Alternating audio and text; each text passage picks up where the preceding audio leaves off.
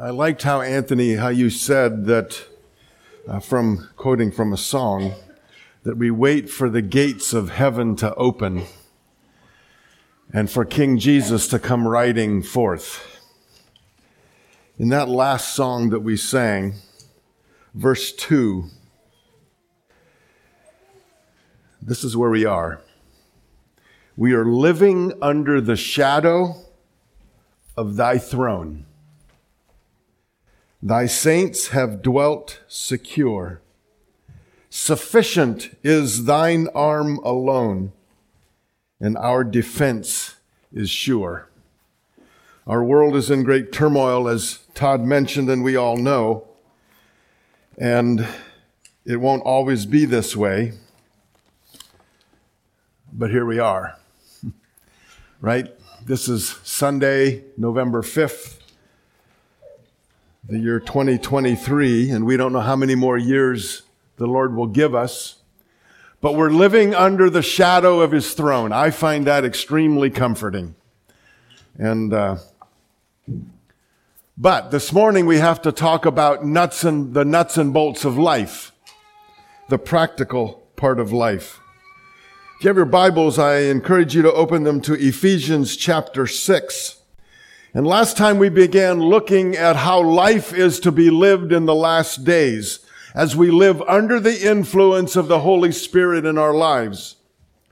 Paul describes this process in Philippians chapter 2 verse 12. He says, work out your own salvation with fear and trembling. And I take that to mean we're to live out our faith, our lives with great humility and with deliberate, intentional thought. We don't just fumble along in the darkness. It takes deliberate thought. The life that is lived in Christ and for Christ, it's an ongoing process. It's not a sprint, it's a marathon, and it's grueling. There are times of respite where we can relax, but for the most part in our walk of faith, we face challenge after challenge. And it will not end until the lid is closed. We sang about that, till we take our last breath. So this is for the long, the long haul. And we do this out of reverence for Christ. Last time we looked at the, the relationship of husbands and wives. And this morning, I, I'd like to use the word mandate. We have been given a mandate by the Lord Jesus. A mandate is an official order or a commission to do something. When Jesus was about to leave this earth in Matthew 28, he gave the great commission to his disciples and to us. It was a mandate that we are supposed to do. He said, go into all the world and preach the gospel, baptizing them in the name of the Father, the Son, and the Holy Spirit and teaching them to observe all that I have commanded you. And lo, I am with you to the end of the age.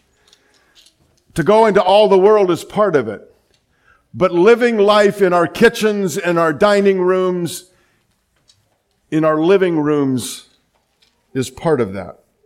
And so this morning, as followers of Christ, as those who are, have willingly and thoughtfully giving, given ourselves to Him in submission, and we are under his authority with his mandate. We're going to learn what that looks like further within the family. And this morning we're going to look at the family as it relates to children and as it relates to parents. So first I'd look, like for us to think about the mandate to children. So let me read the passage, Ephesians chapter 6 verses 1 through 4. Children, Obey your parents in the Lord, for this is right. Honor your father and mother. This is the first commandment with a promise, that it may go well with you and that you may live long in the land. Fathers, do not provoke your children to anger, but bring them up in the discipline and instruction of the Lord. Now, those four verses aren't hard to understand. They're simple, really. But something tells me that they're not quite so easy to put into practice. There are two commands that are directed to children. The first is to obey, and the second is to honor, and they're closely related. But before we get into the, what those words actually mean and what Paul is saying, we need to understand to whom Paul is speaking. Now that may, be, may seem obvious. But how many children do we have here this morning? Okay, those of you that didn't raise your hands, how did you get here? I mean, I don't mean to church, but how did you get here on the planet? Did you just appear? No. All of us were born into this world as a child, right? So we are all children in that respect. Now, it depends entirely on what definition of child we use, right? In the English language, we have the word child or children, and it can mean any different thing and different things depending on the context. Well, it's interesting in the Greek language, it's much more descriptive. And what's, what I find interesting, there are a number of words in the Greek language that describe what a child is. Where we look at context, the Greek language actually makes it easy for us. It describes what a child is and who, by using a certain word, what type of child it is. So, Paul uses, well, let me, let me back up a second. There is a word for child that means infant or a minor. There's another one for a young person, a young man, or a young person. And there's another one that means what we're using this morning that Paul uses in this chapter as a child, it's not age specific. It speaks to everyone because we are all children of our parents. An example of that in 1 Corinthians chapter 13, Paul writes, and this is the love chapter, we know it well. When I was a child, I thought like a child, I reasoned like a child, but when I became a man, I put childish ways behind me. The word that Paul uses for child is the word for infant or a minor. He doesn't use that same word here in Ephesians chapter 6. So that, that's very helpful. I will always be a child of Wilbur and Mary Bender. Always. I'm their child. They're not here anymore. They're, they're gone on to heaven. But I am their son. I am their child. So in that sense, Paul is speaking to every one of us. Children, obey your parents. Now, last time we looked at that nice, warm, fuzzy word that we all, you know, get that feeling, the word submission. It just makes us feel warm all over, right? Well, this morning there's another one of those words and it's called obey. And it's, it's very similar to submit because it actually means to render submissive acceptance. Now, how many of you love doing that? You know, it's not part of our nature, is it? I didn't see any hymns on that. Now, I've heard it said about 18 year olds that they are the ones that the military really likes. They like 18 year olds because the commanding officer can tell them, you know, get them all excited and said, go take that hill. And they'll go take that hill. Anybody that's a little bit seasoned, a little bit older will say, hmm, what's on the other side of that hill? So, so children, we have this obedience is easier for a younger child but it's still not simple, if I can say it that way. Now, I'm sure all of us can think of exceptions. Oh, children obey your parents. So we can think of an exception. Well, but have you ever heard that as a parent? You tell your child to do something, but that's an exception. There are times and there are situations where obeying a parent is not the right thing to do. Sometimes it's unwise and it can actually be sinful to obey. So Paul is not saying just obey whatever they tell you, just do. Just don't even question it. That's not what he's saying. And so we are well aware that there are some parents who are not good parents. They don't have your best at heart. They only have themselves is what they're thinking about. But it takes obedient, it takes wisdom to understand, and we have to remember this. Everything we do, everything we obey, it's out of reverence for Christ. That is our mindset. We are under the influence of the Holy Spirit, which we spoke of last time. And being there means that we have to listen to His voice. But there's this thing about exceptions that I think we're all prone to this. We're always looking for the exception. It's like, yeah, but And I wonder if the reason we don't look for exceptions is because we don't like what was, we were told in the first place. It has nothing to do with the exception. It has everything to do with, I don't want to do what you told me. Now, I think all of us are well aware by now that Tuesday is voting day in this nation. And in our own state, on Tuesday, for all those who will cast a vote, it will be decided. It's not a matter of if, it is, it will be decided whether there should be unlimited or right to an abortion that should be enshrined in our state constitution. What is interesting as you listen to both sides of that argument is what about the exceptions? What about this or what about that in this case or that case? So it's always the exception that is wanting to be talked about. It's to divert the attention away from actually what it's dealing with. That over, that main overriding reason, is it right to kill an unborn baby or is it not? Well, no, but. There we go again. There's that exception. Paul is not telling us to submit blindly to whatever we're told. Just do it. He is giving us a guiding principle. Now, even though Paul is addressing all of us as children, and in that all, he's including infants and minors, young children, adolescents, and so on. So this morning, I want us to think, I want you to think about you. Let's talk about you for a moment.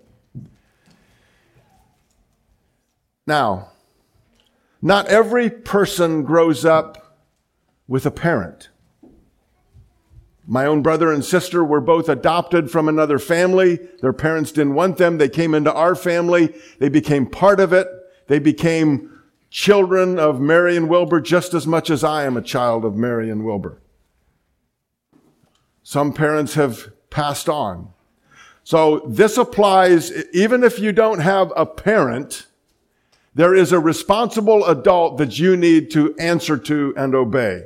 So now's not the time to go to sleep.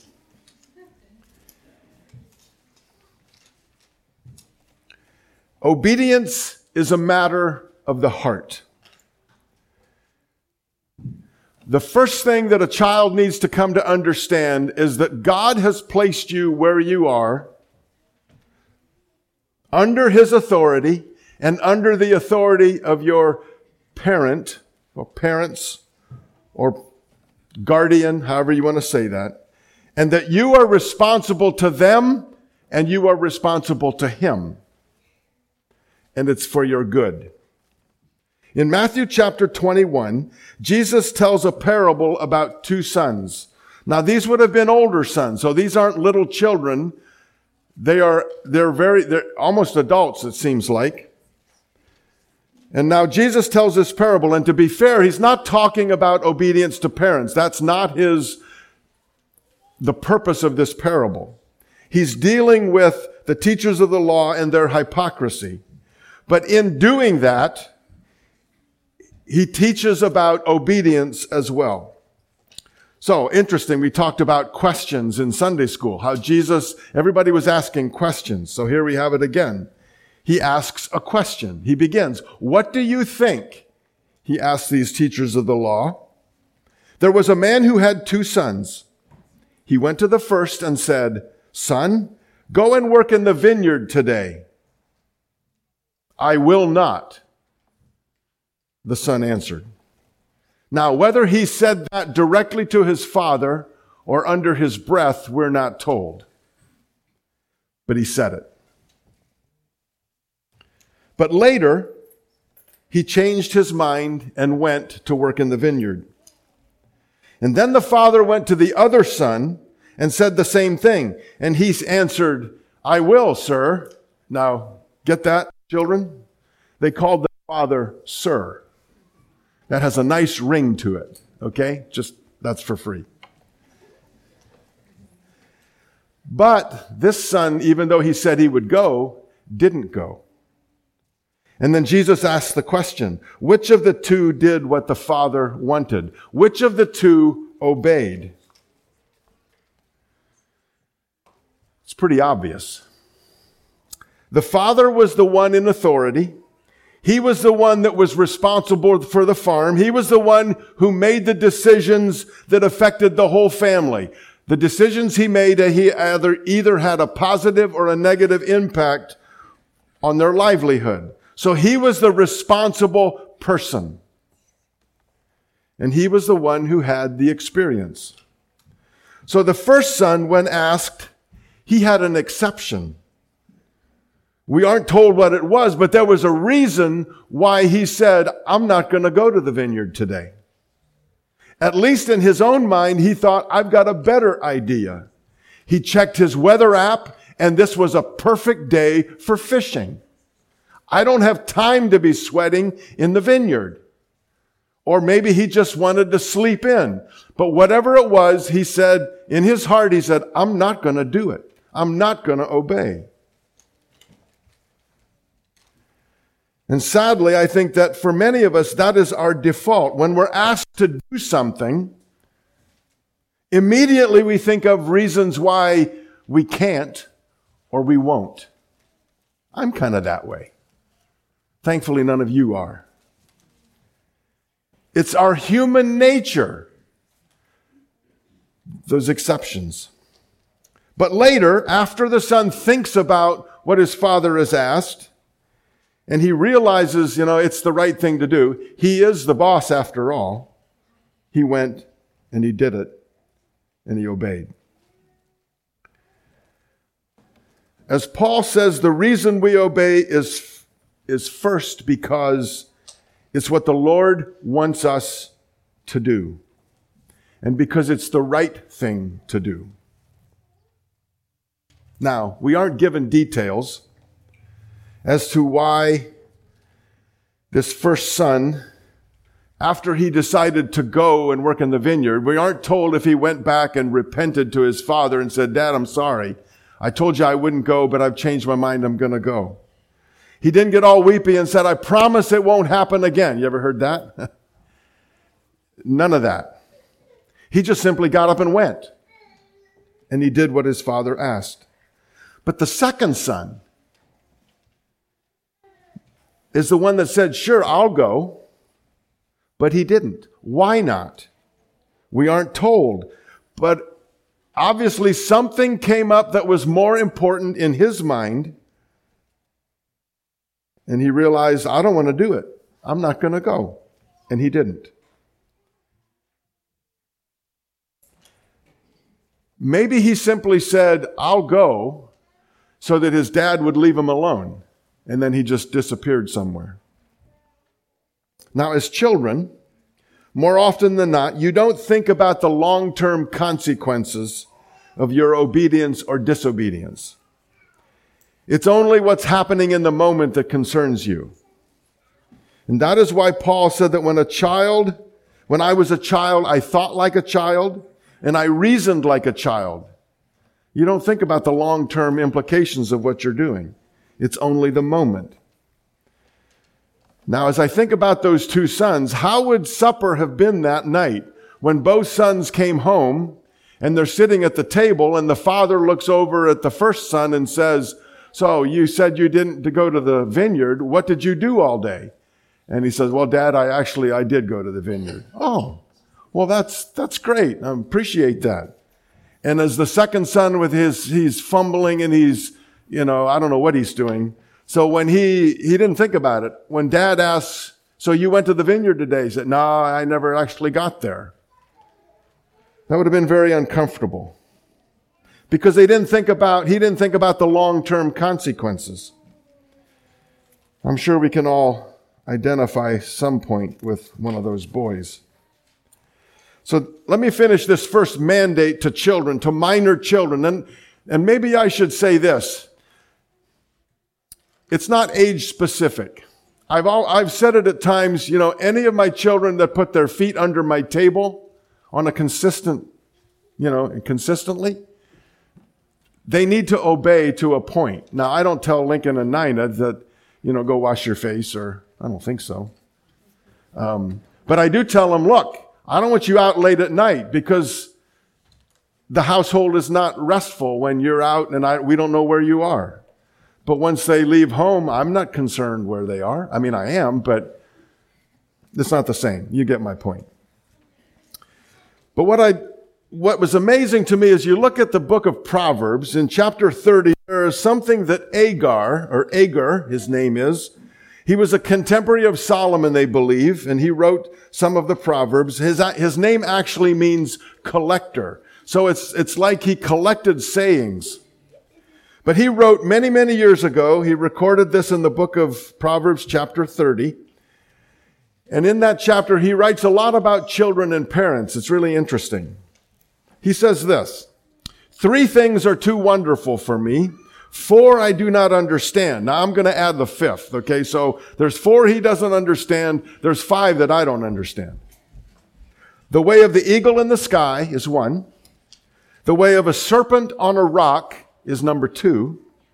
The way of a ship on the high seas is number three.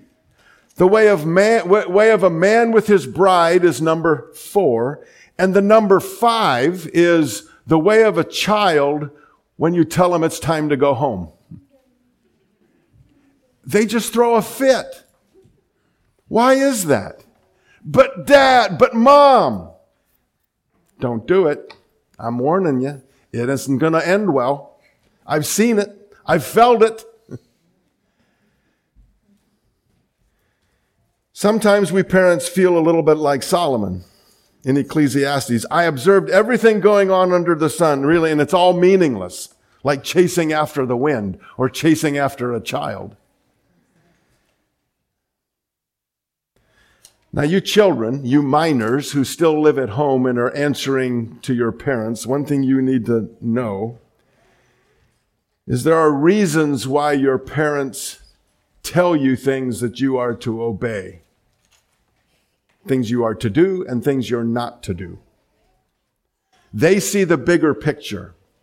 They know that if you just eat candy and cookies, you're not going to feel well. They know that if you don't get to bed on time, you're going to be grouchy in the morning and therefore everybody else is going to be grouchy too. So they understand things that you don't quite yet grasp. And they're out for your good.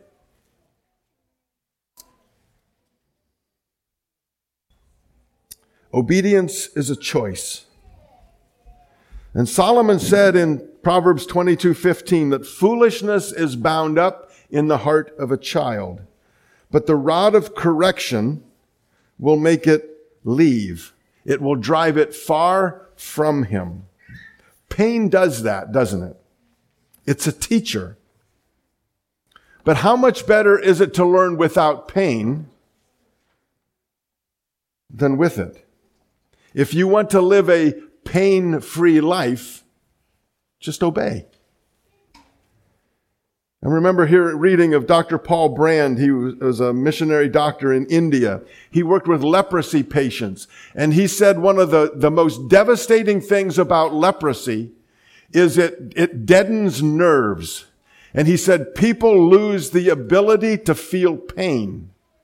And therefore they do things that destroy their bodies. They would reach into fires and grab something that's burning hot because they can't feel it. And then it burns their hand and they lose fingers and so on. That at night they would, they would lose ears and their nose because rats would come and chew on them and they couldn't, they couldn't feel it. They had no feeling.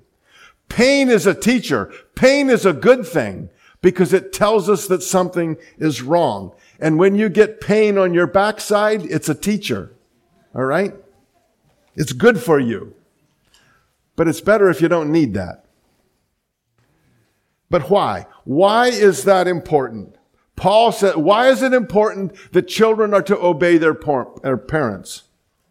He says simply, because it's right. It's just, it's the right thing to do. Have you parents ever heard your children say, well, you ask them, why did they do something? Because? We're good at that, aren't we?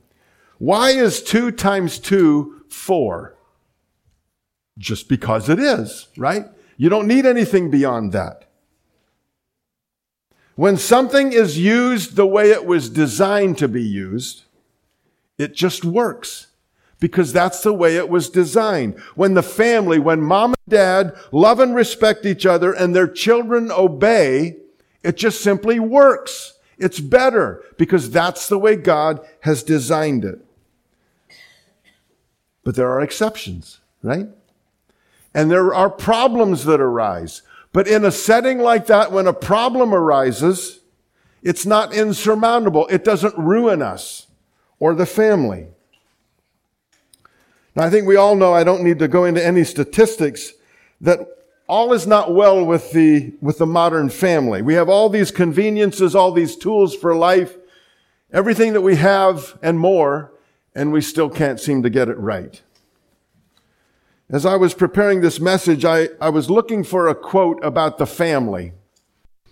And in my, in my search, I found two that I'd like to read. The first is from Hope Solo. Any of you recognize that voice? That voice, that name? A very famous women's soccer player, U.S. Olympic team. Listen to what she said about her family. My family doesn't do happy endings.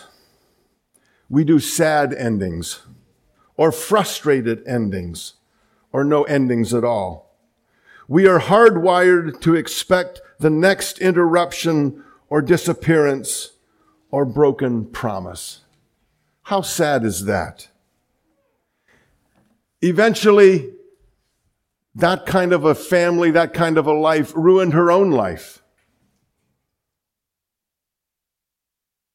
And the second quote comes from a young man by the name of Tupac Shakur. Anybody heard of him? How? He's a gangster rapper, or was. Anyway, this is a quote about him. One of the most influential and successful rappers of all time. And my question is, why would they use successful? He was killed in a drive-by shooting back in the 90s at the age of 25. But this is what he said. I turned to life of crime because I came from a broken family. And he was gunned down in broad daylight. Paul warned that godlessness in the last days would be evident. But understand this, that in the last days, difficult or dangerous, fierce times will come. For people will be lovers of themselves, selfish. Lovers of money, greedy. Boastful, arrogant, proud. Blasphemers, ungrateful, unholy, unloving, unforgiving slanderers, without self-control, savage, opposed to what is good, treacherous, reckless, conceited, loving pleasure rather than loving God. In that whole list, there's one that I left out. Disobedient to parents. Hmm. He also wrote to the church at Rome. And he gives a long list in chapter one of the evils that we can expect, that we are experiencing. And in that list, he also includes disobedience to parents. The consequences of never learning obedience while young just spills into all of life and it, uh, it infects everything. In Proverbs chapter 30, we are given a vivid description of the natural results of disobedience. Now, thankfully, this isn't literal. At least I don't think so. Listen to what Agar wrote. The eye that mocks a father and scorns to obey a mother will be picked out by the ravens of the valley and eaten by the vultures. That's not a very nice picture, is it? But that's a picture of where disobedience to parents often leads to destruction. But obedience is only part of our duty. Parents are to be honored by their children. Obedience is honoring, but there's more to it than just obedience. As adult children, I don't think we are called to obey mom and dad like we once did. I don't need, we don't need to call our parents and ask for their permission to go to the Chinese buffet. I think I know what they'd tell me. But to honor our parents, obedience and honor are tied closely together. The second mandate is to honor our parents, which means to show respect and not just when they're present, but when they're not present. And that when we disagree with them and don't like what we're told, that we react in a way that is honoring to them and is not disrespectful. Now, I don't know any parents that are perfect. There's never been a parent that has been. So we're dealing with flawed human beings. But they still, our parents still need to be respected. Which means there's no belittling of a parent. Never mock a parent or make fun of. Or this one, never mouth off to them. Have any of you done that? If you have, raise your hand. I don't, you don't have to. I think we all have. It has no place in the life of one who calls themselves a Christian, ever. We are to honor our parents, even though they were flawed, some deeply flawed but we are still to honor them because of the authority that we are under, that they are under, and we need to honor them. Obedience and showing honor comes with a promise, Paul says.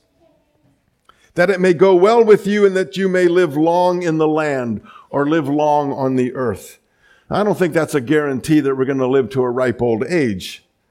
But it does mean that as a general principle, life will just be better. It will work better if we obey and we honor our parents. But what I find interesting in this passage, Paul doesn't end there with just children. He has a mandate for us as parents, specifically for us as fathers. He says in verse four, fathers, do not provoke your children to anger. Other translations talk about exasperate. You ever been exasperated? It's like, but we're to bring them up in the discipline and instruction of the Lord. I think we concentrate more on that second part. That, you know, that may be easier. Bring them up in the instruction and admonition of the Lord. And we don't think often enough about provoking our children to anger. Let me explain what I mean. Discipline and instruction are vital to a child's well-being and longevity. They need to be taught. That's, that's critical. That's very, very important. Do your children know what's expected of them? Or are they on edge, never quite knowing what to expect? We don't explain ourselves well enough. I'm guilty of that. Are we impatient with them? Are we irritable? Do we convey the idea to them that they're unimportant to us? Do they get the idea, the impression that they'll just never measure up? Are we setting our expectations too high?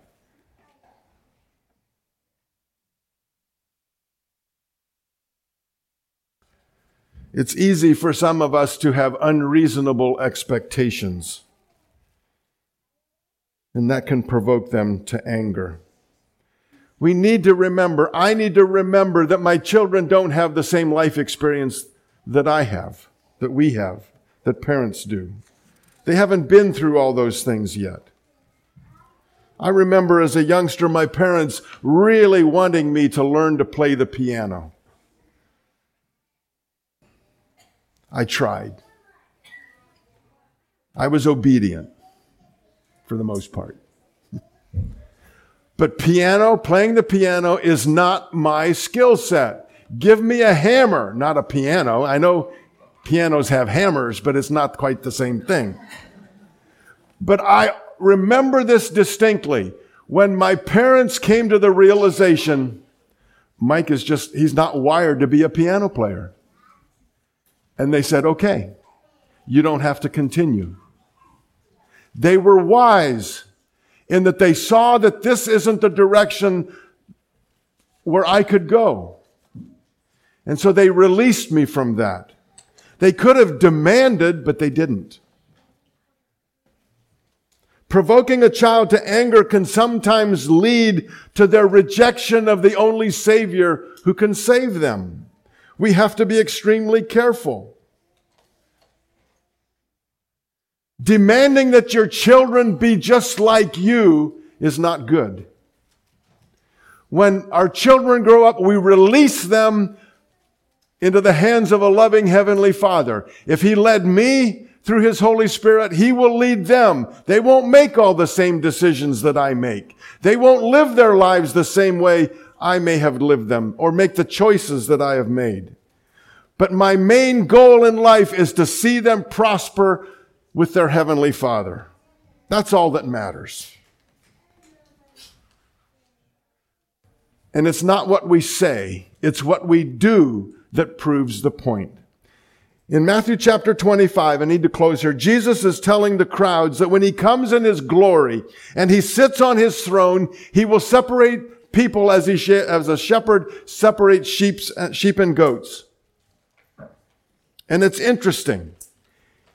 He says he will separate them not by what they say, but by what they have done.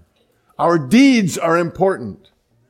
Paul echoes the same in 2 Corinthians chapter 5. For we must all appear before the judgment seat of Christ, that each one may receive what is due him for the things done while in the body, whether good or bad. And part of that is obedience and honor of our parents. Amen? Let's pray. And then Jim is going to come and lead us in communion this morning. Father, we thank you this morning that you are gracious and merciful, that you forgive us as we come to you and repent. And Father, we acknowledge this morning that we are not perfect. We have not always done and said the things that we should. We have not always obeyed our parents and honored them. But Father, we ask you to forgive us. Forgive me in those times, from those times. And just help me, even though my parents and many of our parents are gone into glory. Father, we still want to do and say things that honor them. And we have to figure out how that looks through the wisdom that only you can give. So, Father, give us hearts that are truly obedient to you above all, and that we obey those in authority over us.